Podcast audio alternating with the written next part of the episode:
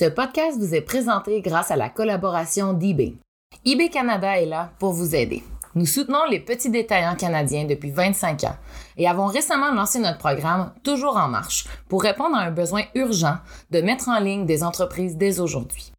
Vous pouvez obtenir une boutique de commerce électronique gratuitement pendant 90 jours lorsque vous visitez ebay.ca slash toujours en marche. Accédez à plus de 170 millions d'acheteurs eBay dans le monde. Avec eBay Canada, vous pouvez rester local, vendre dans le monde entier et croître votre entreprise.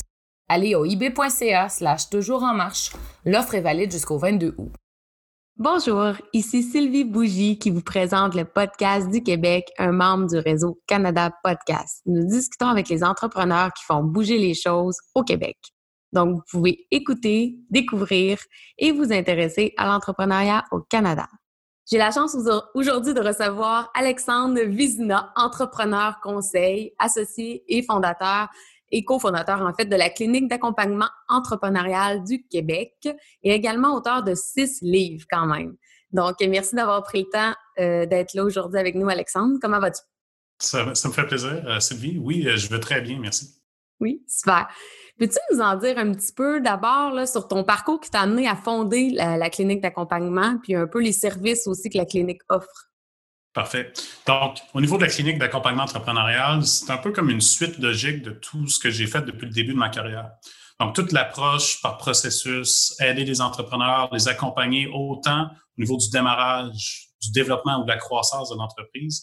Et c'est tout ça ensemble qu'on trouvait que pour des petites entreprises, il n'y avait pas trop de modèles adéquat pour de l'accompagnement. Donc, c'est beaucoup du coaching ou encore euh, d'y aller de façon intuitive. Puis c'est à ce moment-là qu'avec un de mes associés, Michel Ross, on s'est assis ensemble et on a travaillé presque trois ans à développer un modèle d'accompagnement super structuré pour autant travailler euh, sur l'évolution de l'entrepreneur dans son rôle, dans ses apprentissages, mais également au niveau de la structure de l'entreprise.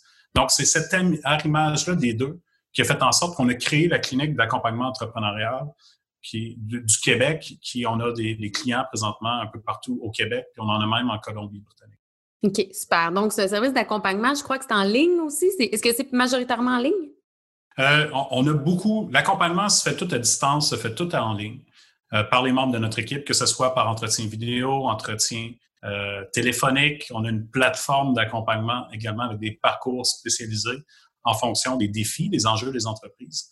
Euh, ceci étant dit, on offre aussi euh, la, formation atelier, je veux dire comme ça, qui sont comme une espèce de modèle hybride entre du co-développement puis de la formation euh, théorique. Mais on a des groupes d'entrepreneurs comme ça un peu partout au Québec. OK. Le réseau Canada du podcast, c'est un réseau canadien, tu l'auras compris de son nom. On aime ça savoir un peu les différences entre entrepreneur des différentes régions et ça tombe bien de t'avoir l'émission parce que justement, toi, tu as parcouru quand même beaucoup de régions du Québec. Veux-tu nous parler un peu de. Vois-tu des différences majeures entre les régions, euh, toi, dans ton expérience, ou le Québec, ça reste le Québec, puis selon toi, on est tous. Euh, c'est tous pareil, euh, l'écosystème est pareil? Qu'est-ce que tu as à dire sur le sujet? Il y a clairement des différences. il y a des régions un peu plus rurales, je vais le dire comme ça, qui ont un protectionnisme un peu plus fort.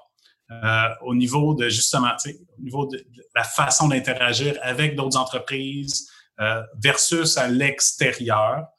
Euh, quand je dis l'extérieur, c'est souvent de la région. On ne parle même pas du Québec ou d'une perspective canadienne. C'est vraiment en lien avec les, les, interactions entre les entreprises d'une même région.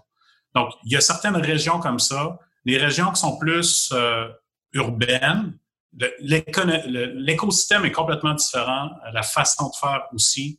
Donc, c'est pour ça, dépendamment des, entrepreneurs, des entreprises, où est-ce qu'ils se situent? Est-ce qu'ils sont plus en zone urbaine ou en zone un peu plus éloignée des grands centres? Il y a une grosse euh, différence. Ceci étant dit, une entreprise de asbestos ou une entreprise de, Charlevoix, c'est quand même assez semblable au niveau du milieu. Cependant, une entreprise de Québec avec une entreprise de, de Longueuil, il y a quand même des différences au niveau des opérations, puis des différences au niveau des, des ouvertures des entrepreneurs.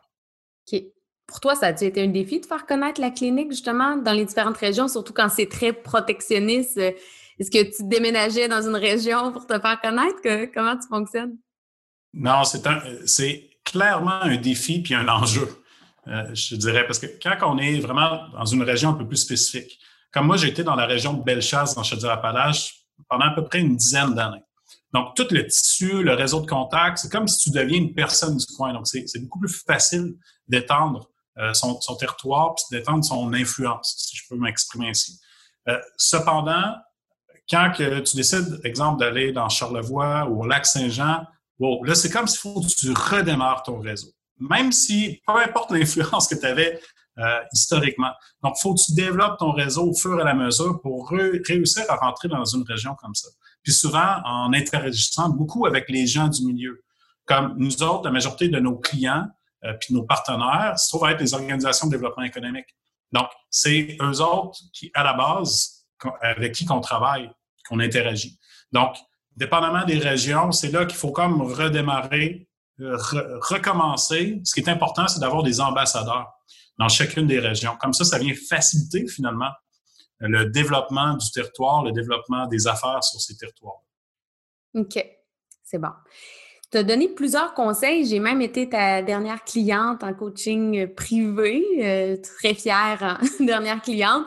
Tu en as vu des entrepreneurs, tu en vois encore avec la clinique. Euh, c'est quoi, mettons, le meilleur? Là, je t'en demande un. Pour une personne qui écrit six livres, je sais que c'est pas évident, mais ton meilleur conseil à donner euh, aux entrepreneurs, peu importe le stade? Eh boy. Le meilleur. Oui. Le meilleur, tu sais, c'est très simple c'est de se donner une destination, une destination claire. Donc, où est-ce qu'on veut, qu'est-ce qu'on veut accomplir, qu'est-ce qu'on veut atteindre? Dans une certaine période de temps. Justement, dans mon livre 2 par 4, euh, j'en parle, puis le titre du chapitre, je vais de mémoire, c'est Je serai mort à 50 ans. Donc, l'idée, c'est ma mère est morte lorsqu'elle avait 50 ans. Donc, moi, je me suis dit, à partir de ce moment-là, ça fait déjà en 2009, je crois. Donc, ça fait une dizaine d'années. Donc, à ce moment-là, je me suis dit, si ma mère est morte à 50 ans, il y a des fortes chances que moi-même, je décède à 50 ans. Donc, qu'est-ce que je veux avoir accompli à ce moment-là dans ma vie? Puis c'est là que je suis allé identifier tout ce que je souhaitais avoir accompli pour mes 50 ans. Et donc, ça, ça crée un point de focus. Donc, le meilleur conseil que je peux donner aux gens, c'est pas de mourir, on s'entend, mais c'est de se créer un point de focus fort qui fait en sorte que ça crée un engagement envers toutes nos actions, nos décisions pour être en cohérence avec ce qu'on souhaite accomplir. C'est bon. Mais c'est quand même pas tout le temps évident, ça, parce qu'on le sait, là, on le voit avec justement, on peut en parler, mais la situation actuelle de la crise de la COVID, ça peut changer les plans. Donc, tu recommandes-tu aux entrepreneurs de mettre à jour souvent ce point de focus-là? Parce qu'il me semble la vie d'un entrepreneur peut quand même être appelée à évoluer. Euh. Le point de focus ne change pas. Le point de focus, c'est ce qu'on souhaite atteindre. C'est pas dans un an, dans deux ans. C'est une vision stratégique. Être stratégique, une pensée stratégique, c'est d'identifier justement ce qu'on souhaite accomplir et de travailler par en arrière. Donc, c'est de choisir, OK, il faudrait que je sois là à telle étape, rendu là dans cinq ans, etc. Là, ensuite, ce qui se passe dans l'environnement externe, ce qui se passe autour de nous, dans l'immédiat, peut avoir une influence. Mais on ne remet pas, on ne reprend, on ne, on ne reconsidère pas finalement le point de focus. Ce qu'on reconsidère, c'est la tactique pour s'y rendre. C'est le chemin qu'on va emprunter ou encore les décisions qu'on va prendre à court terme pour nous rapprocher de ces objectifs-là. Mais il ne faut pas changer. Ça, c'est justement une des erreurs qui est souvent faite par les entrepreneurs. C'est lorsqu'il arrive des situations un peu comme là, la, COVID-19, on doit ajuster, oui, notre plan de match. Mais est-ce qu'on doit ajuster notre point de focus, point de nos objectifs à long terme? Non c'est un peu comme une, étoile, l'étoile du Nord, l'étoile polaire. Donc, on le, on garde en focus. Là, après ça, peu importe ce qui arrive, on va s'ajuster, on va s'adapter, mais on ne change pas la finalité. Oui. Mais c'est un excellent point parce qu'effectivement, il y en a qui vont parler du syndrome du diamant qui brille, euh, que justement, ils vont avoir tendance à changer de focus dès qu'ils voient une opportunité. Fait que non, c'est super intéressant. Euh, bon, tu as écrit six livres. Ton dernier livre vient de sortir actuellement. J'ai plusieurs questions là, euh, par rapport à ça. D'abord, bravo. Euh, c'est assez impressionnant. Ben, merci. Tu as amené initialement à, écrire. Là. Moi, mes deux parents étaient profs. Donc, à tous les soirs, lorsque je j'étais au primaire, puis même au début secondaire, j'avais des dictées. Donc, j'avais une pression d'être bon en français, entre parenthèses. Donc, ça m'a amené à découvrir la lecture. Je suis un gros lecteur. J'ai toujours été un gros lecteur aussi. J'adore lire. Euh, Donc, au fur et à mesure, je me suis intéressé à l'écriture, même qu'au secondaire, mes amis m'appelaient l'Académie française, étant donné que je les reprenais des fois sur des formulations. Je n'étais pas meilleur que les autres. C'est juste que j'avais une certaine fixation sur certains choix de mots, je vais dire comme ça, euh, qui faisait en sorte que je misais beaucoup là-dessus. Or, quand que je, me suis orienté à l'université vers le monde des affaires, de cégep l'université, j'avais tout le temps une petite voix en arrière qui me disait que j'aimerais ça être journaliste. Donc, je me disais pas que j'aimerais être un auteur et écrire des livres, mais j'aurais aimé être journaliste. D'après moi, quand je me suis mis à écrire, euh, les livres, c'est plus une façon d'exploiter un certain talent que j'avais au niveau de l'écriture eBay Canada fait grandir les petites entreprises canadiennes. Allez au ebay.ca slash toujours en marche pour ouvrir votre nouvelle entreprise mondiale de commerce électronique. Clairement un gros talent parce qu'en plus, c'est un processus d'écriture euh, quand même assez inusité. Là. Tu peux peut-être nous en parler quand je, sais de connaissance que des fois, tu te fixes des défis. Euh, au niveau de ton temps de rédaction. Euh, comment tu fonctionnes en fait? Mais tu sais, je te parle de ton défi de temps, mais tu sais, généralement, quand tu écris un livre, as-tu une façon de faire, une routine que tu mets en place? Oui, c'est un processus. Hein? Gérer une business, c'est un processus. Écrire un livre, c'est un processus. Donc, il faut avoir la finalité en tête. Donc, justement, c'est qu'est-ce que je souhaite atteindre? Donc, euh, c'est quoi l'image? Qu'est-ce que je veux que soit véhiculé dans ce livre-là? Puis après ça, de travailler en arrière pour dire quel sujet va être directement à propos. Une fois que j'ai identifié des sujets, mais là, je me donne en général, comme là, le dernier, ça a été ça, l'autre d'avant, ça a été un petit peu plus long, plus long, mais pas même. Je me donne à peu près six semaines pour le rédiger. Donc, à raison, je me réveille un peu plus de bonne heure. Fait que souvent, je me réveille vers 4h30 le matin au lieu de 5 heures. Puis, je me mets à écrire tout de suite. Donc, dès que je me lève, j'écris pendant à peu près deux heures de temps. Donc, presque tous les jours. La fin de semaine aussi, le matin de bonne heure. Puis souvent, en après-midi, la fin de semaine, ben, j'en profite pour rédiger peut-être une heure ou deux aussi. de cette façon-là, en six semaines, le livre est complété. Puis il reste juste à effectuer certains ajustements d'édition un peu, puis la maison d'édition part son propre processus pour s'assurer de pouvoir euh, sortir le livre dans, les temps dans les temps requis. OK. Wow, hein, quand même, six semaines, on s'entend que c'est quand même impressionnant, on va se le dire. Ton dernier livre, euh, donc, tu es allé avec une question un peu de timing. Veux-tu nous en parler un petit peu plus? Il vient de sortir, donc, si tout chaud, tout beau. Oui, il vient de sortir. Euh, Évolution, avec une préface justement par Maître Sylvie Bougie. Ça tombe bien, étant donné que tu as été ma dernière cliente officiellement en accompagnement dans, les dernières deux années. Euh, Évolution, c'est vraiment en fonction de tout ce qui s'est passé. Ce livre-là n'était pas du tout prévu. Euh, encore moins à court terme parce que mon dernier est sorti juste au mois de novembre, au mois de décembre l'an dernier. Donc, c'était pas prévu, mais avec tout ce qui s'est passé, avec le nombre d'entreprises, d'entrepreneurs qu'on a accompagnés au niveau de la clinique d'accompagnement euh, dans les derniers mois, également avec toutes les, les organisations de développement économique qu'on a conseillées, qu'on a aidées aussi dans les derniers mois, ça fait en sorte qu'on a rejoint plus de 3000 entreprises, entrepreneurs qu'on a conseillés et aidés. Donc, suite à tout tout cet engouement-là, toutes les, situations vécues, la détresse, mais toutes les, situations vécues par ces entreprises-là. Mais c'est là qu'on a, qu'avec la clinique, on a pris l'expansion, etc. Mais de, mon côté, ça a été une mine d'or de sujets, de conseils que je donnais à tous les entrepreneurs qui étaient en crise actuellement. Puis je me suis dit, bon, ben, c'est bien beau, mais encore une fois, faut que je mette ça sous forme de livre pour pouvoir le rendre disponible à plus de personnes. OK. Oui, quand même. Hein. C'est, génial. Donc, c'est un, condensé de plusieurs conseils euh, avec un timing parfait. Donc, axé, je pense, sur euh, justement l'évolution qu'un entrepreneur doit. Euh, c'est beaucoup ça, l'évolution, comme, comme le Bien, Donc, tout à fait, parce qu'en temps. Oui, ben, en temps de crise, justement. En temps de crise, un entrepreneur doit élever son jeu d'un cran. Donc, il se doit d'évoluer, puis c'est vraiment le principe de base avec ce livre. OK. Tu parlais tout à l'heure que tu te levais généralement à 5 heures. Quand tu es en processus d'écriture, tu te lèves un peu plus tôt. Est-ce que c'est toujours est-ce que tu as une routine en fait de te lever toujours à 5 heures? Puis qu'est-ce est-ce que tu as d'autres éléments que tu rentres dans ta routine pour faire euh, de toi un entrepreneur performant? Euh, oui. Euh, j'ai pas de cadre. OK? Ça, c'est clair parce que je veux me réveiller de façon plus naturelle puis spontanée pour conserver euh, un bon rythme. donc, j'ai pas de cadran. Cependant, presque tous les matins, je me réveille spontanément entre 4h30 et 5h15. Mais habituellement, c'est pas mal, je suis pas mal timé sur le 5 h euh, je te dirais. Donc, je me lève, première des choses, ça me prend un café. je suis un peu pantouflard le matin, je veux dire comme ça. Ça me prend, ouais, à 5 heures, faut se dire, mais ça me prend un café, euh, café aux noisettes, bien sûr. Question de partir un peu relax. Souvent, je regarde un peu les médias sociaux, je regarde un petit peu euh, l'actualité. Euh, puis après ça, vers 5h30, là, là j'ouvre la machine habituellement. Donc, il y a souvent des suivis, des courriels, des choses que je peux pas faire dans les heures régulières de bureau. Tu sais, des fois, il y a des rapports à produire ou d'autres choses. Je concentre ça en dehors des heures régulières parce que dans les heures régulières, j'interagis finalement avec nos clients, avec nos partenaires, avec mes, mes employés, nos employés aussi. Donc, tu sais, ce, le temps est, disponible pour les gens durant les heures régulières, donc 8 heures à 5 heures. Mais avant ça, le matin de bonne heure, c'est vraiment tout ce qui est en périphérie. Puis à 6h30, là, je mets ça sur pause.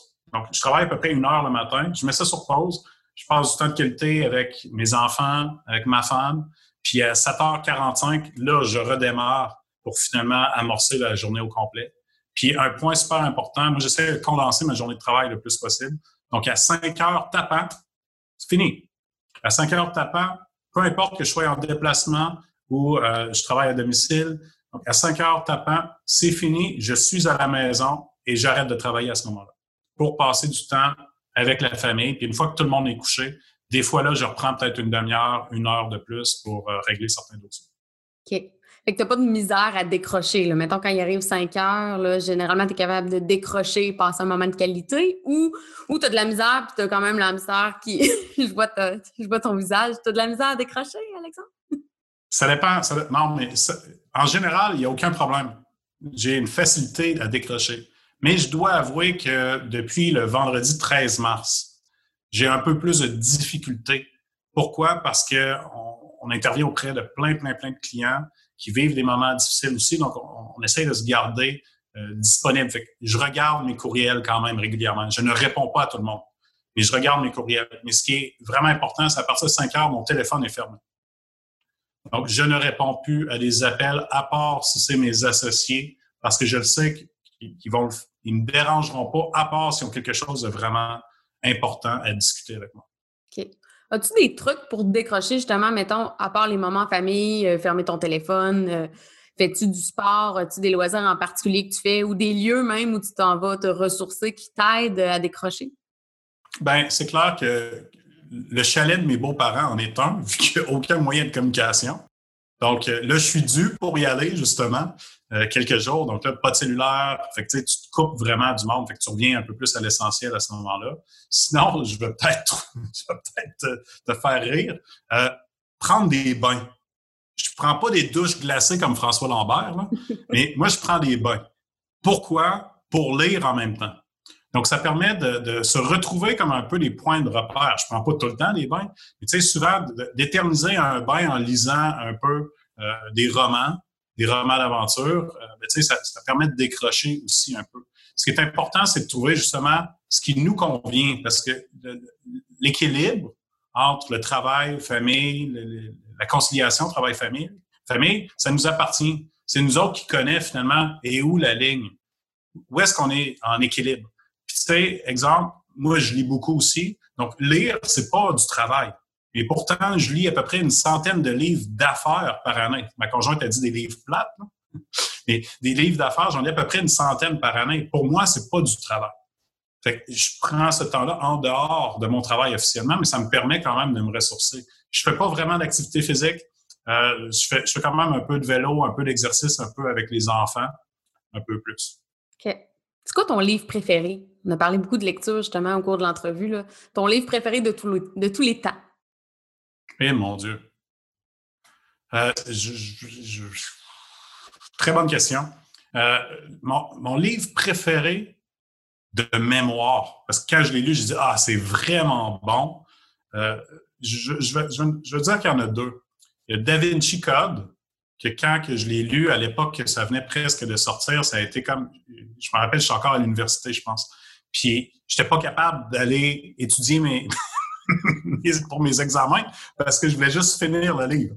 ça, c'en est un. Il y en a un autre de Steve Berry, un peu dans le même genre, qui s'appelait le, j'ai même plus le titre, mais je pense que la prophétie Charlemagne ou quelque chose comme ça de Steve Berry, qui est un peu dans le même genre euh, que Da Vinci, euh, que le code Da Vinci.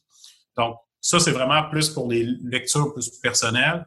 Sinon, au niveau affaires, euh, le livre qui a été le plus marquant pour moi, ça a été Mastering Rockefeller Habits, euh, qui a été euh, écrit, je pense, au début des années 2000, qui m'avait été conseillé par quelqu'un. Très procédurial comme livre, mais au niveau de la croissance des entreprises, mais surtout au niveau de la, croissance des plus grosses entreprises. C'est à la lecture de ce livre-là que ça m'a fait cheminer, que ça m'a fait développer mon propre style d'accompagnement, puis la façon d'intervenir auprès des petites entreprises, qui est justement complètement différent que d'accompagner puis de faire de la stratégie au niveau des grandes entreprises. C'est ce qui a créé un point de focus finalement. OK. Ah, mais super intéressant. Je vais mettre le lien de ce livre-là que tu viens de parler en bas de l'entrevue, que je pense que c'est super intéressant. Tu as lu ce livre-là au début, au début de ta carrière ou. Euh?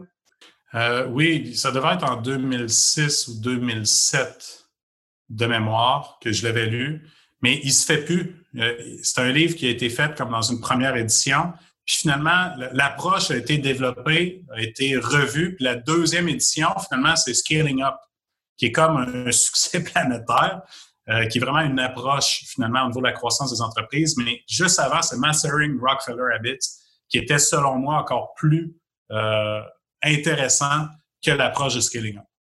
OK. Bon. Le temps file, mon cher. As-tu un mot de la fin, quelque chose que tu voudrais rajouter qu'on n'a pas eu abordé aujourd'hui dans l'entrevue? Oui. Euh, chaque entrepreneur, chaque entreprise se doit d'évoluer, surtout dans les circonstances actuelles. Puis la grosse évolution qu'un entrepreneur se doit de faire, c'est de passer d'un état de réactif, d'être tout le temps comme euh, aveugle, aveuglé par ce qui se passe à éteindre des feux, à être en démarche pompier, pour finalement devenir proactif. Être proactif, c'est prendre les devants, c'est caler les shots, c'est arrêter d'attendre que les choses qui se passent, finalement, nous-mêmes passer à l'action en fonction de nos objectifs. Donc, c'est ce que c'est ce que j'espère que chacun des entrepreneurs pourra faire. Donc, évoluer pour devenir réellement proactif puis atteindre ses objectifs. Super. C'est un très beau mot de la fin. Donc, merci, mon cher Alexandre. Très, très instructif. Donc, on va aller à, notre, à nous faire nos devoirs, réfléchir à notre point de focus pour être proactif. Donc, euh, merci encore de ton temps. Merci, Sylvie. Ici Sylvie Bougie. Merci de votre présence et de votre écoute pour le podcast d'aujourd'hui. N'hésitez pas à vous inscrire à notre infolette ou encore dans nos différentes plateformes de réseaux sociaux pour en savoir plus sur les prochaines diffusions. Donc, euh, Canada Podcast est une excellente façon de se tenir informé de ce qui se passe dans l'entrepreneuriat au Canada. Donc, une bonne façon pour écouter, découvrir et vous intéresser à l'entrepreneuriat au Canada. À la prochaine! Ce podcast vous est présenté grâce à la collaboration d'eBay. eBay Canada est là pour vous aider. Nous soutenons les petits détaillants canadiens depuis 25 ans et avons récemment lancé notre programme Toujours en marche pour répondre aux besoins urgents de mettre les entreprises en ligne dès aujourd'hui. Les nouvelles entreprises peuvent obtenir une boutique de commerce électronique gratuitement pendant 90 jours en visitant ebay.ca slash toujours en marche. L'offre est valide jusqu'au 22 août.